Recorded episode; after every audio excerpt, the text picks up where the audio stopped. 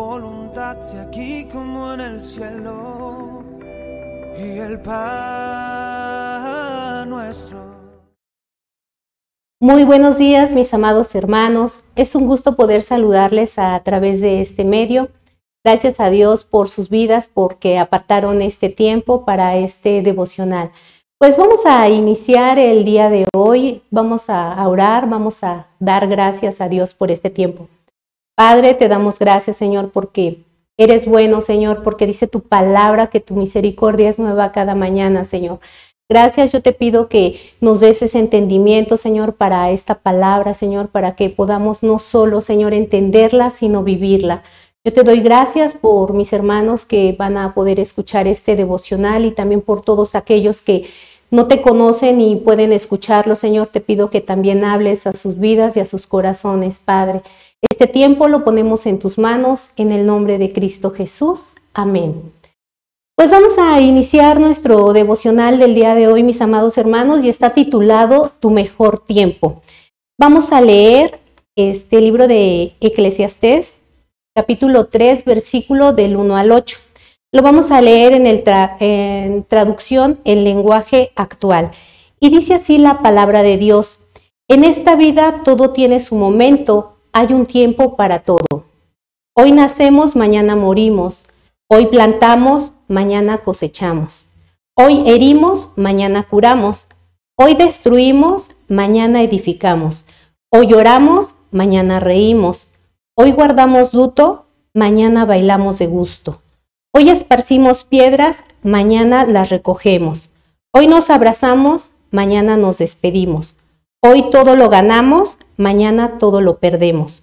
Hoy todo lo guardamos, mañana todo lo tiramos. Hoy rompemos, mañana cosemos. Hoy callamos, mañana hablamos. Hoy amamos, mañana odiamos. Hoy tenemos guerra, mañana tenemos paz. Pues vamos a ver que en esta vida todo tiene su momento y hay un tiempo para todo. La pregunta es, ¿la aceptamos o nos resistimos?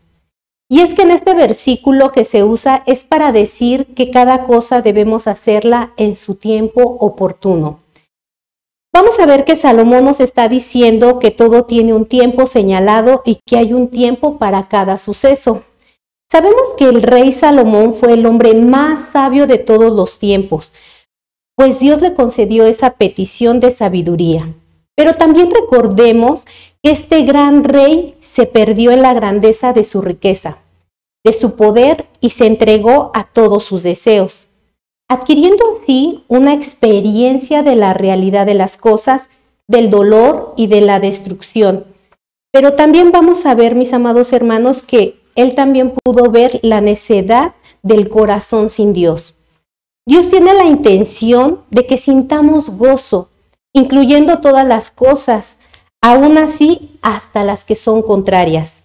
Muchas veces intentamos acelerar el ritmo de las cosas y ejecutamos acciones en el momento pues que no corresponden, viéndonos afectados por las consecuencias que causan el mal uso del tiempo. Pero vamos a ver que Dios es un Dios sabio. Él es el más sabio de todos los tiempos. Él es el único que conoce el pasado, el presente y el futuro. Y vamos a ver que el tiempo de Dios es perfecto y que todas las cosas tienen su tiempo y su momento.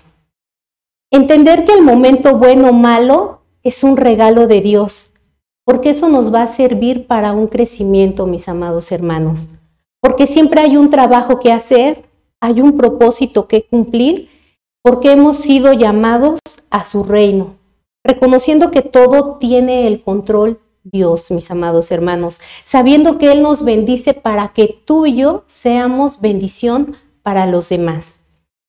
Y vamos a ver, mis amados hermanos, que sabiendo que nada puede llenar nuestro corazón, sino solo Dios, y en Él encontramos el consuelo, el reconocer que Él es el Señor del tiempo.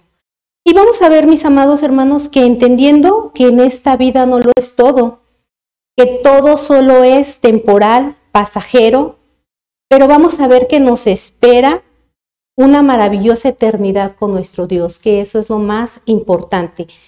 Tal como el apóstol Pablo nos dice, que nuestro gozo no dependa de las circunstancias de nuestra vida, de la escasez, de la abundancia, de la salud o de la enfermedad, sino que ese gozo sea eterno, que ese gozo que sobrepasa todo entendimiento, donde todas nuestras circunstancias siempre nos ayudan a bien y nos permitirán crecer en santidad, siendo cada vez más parecidos a Cristo.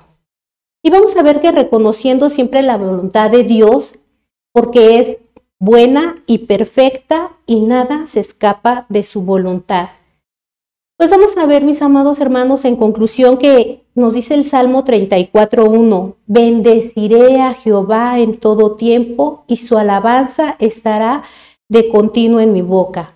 Dios nos ama y tiene un plan maravilloso para nuestras vidas. Ese es el plan que está establecido aquí, durante todo el tiempo. Todo tiene un tiempo y todo ello se encuentra dentro del plan divino y conforme a la voluntad de Dios. Deja que hoy Jesús pueda entrar a tu corazón y darte un destino mejor. Abre tu corazón a Cristo y déjalo que entre en tu corazón. Deja que hoy Dios pueda dirigir tu tiempo, tu vida. Como podemos ver que dice la palabra, porque de tal manera amó Dios al mundo que ha dado a su Hijo unigénito para que todo aquel que en él cree no se pierda, mas tenga vida eterna. Que, contemos, que contamos con un Padre perfecto, soberano y todopoderoso, el cual su tiempo absolutamente todo lo hace hermoso. Pero recuerda que los planes de Dios no son solo los planes del hombre, los planes de Dios son eternos para guiarte en el camino de la salvación o usarte como un vaso útil para que otros puedan conocer a Cristo por medio de ti. Aprovechemos el tiempo que Dios nos concede cada día, que nuestras prioridades estén de acuerdo con la voluntad de Dios, que vivamos siempre usando el mejor tiempo, Solo me queda decirte algo, confía en Dios, obedece y espera en Él y en su tiempo y Él lo hará. Este es el mejor tiempo, mi amado hermano. Dios te bendiga, me dio un gusto poder saludarte a través de este medio. Bendiciones.